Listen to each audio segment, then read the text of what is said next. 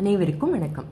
இன்னைக்கு நம்ம பார்க்க போகிறது இன்னொரு சுவாரஸ்யமான பிற்கால சோழர் காலத்து கோயில். மூன்றாம் குலோத்துங்க சோழனோட பட்டப்பெயர்களில் ஒன்று திரிபுவன வீரன். ஸோ இவன் திரிபுவன வீரபுரம் அப்படிங்கிற ஊரில் கட்டின கோவிலுக்கு திரிபுவன வீரேஸ்வரம் அப்படிங்கிற பேர் வச்சிருந்தது சகஜம்தானே?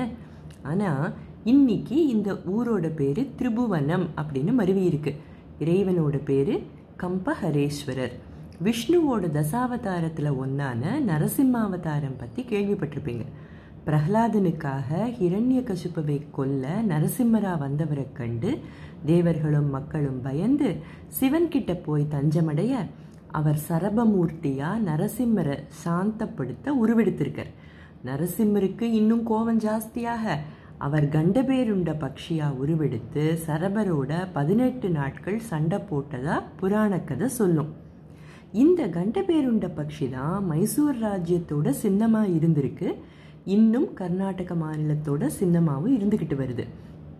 நடுக்கத்தை அதாவது பயத்தை தீர்த்து வச்சவர் அப்படிங்கிறதால இறைவன் கம்பஹரேஸ்வரர் நடுக்கம் தீர்த்த பெருமான்.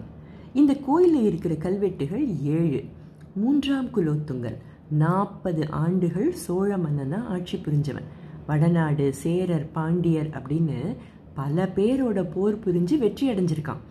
தன்னோட முப்பாட்டனார்களான ராஜராஜன் ராஜேந்திரன் இவங்க மாதிரி தானும் ஒரு கோயில் கட்டணும்னு அவன் நினைச்சது நியாயம் தானே? வெற்றிகளை கொண்டாடுறதுக்காக கட்டப்பட்ட கோயில். இவனோட குருவான ஸ்ரீகண்ட சம்புவோட மகனான ஈஸ்வர சிவன் தான் பிரதிஷ்டை செஞ்சிருக்கார் இந்த கோவிலை. தஞ்சை கோவில் மாதிரியோ கங்கை கொண்ட சோழபுரம் மாதிரியோ பெருசில்லை ஆனால் ரொம்ப அழகான கோவில். மூன்றாம் குலோத்துங்க சோழனோட கல்வெட்டுகளை தவிர ஜட்டாவர்மன் பராக்கிரம பாண்டியனோட கல்வெட்டுகளும் உண்டு.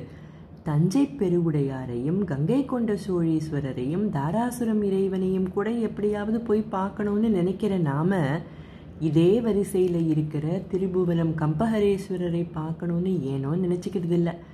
கும்பகோணம் பக்கத்தில் தான் இருக்குது இந்த ஊர். அந்த பக்கம் போனால் மறக்காமல் ஒரு விசிட் அடிச்சிட்டு வாங்க.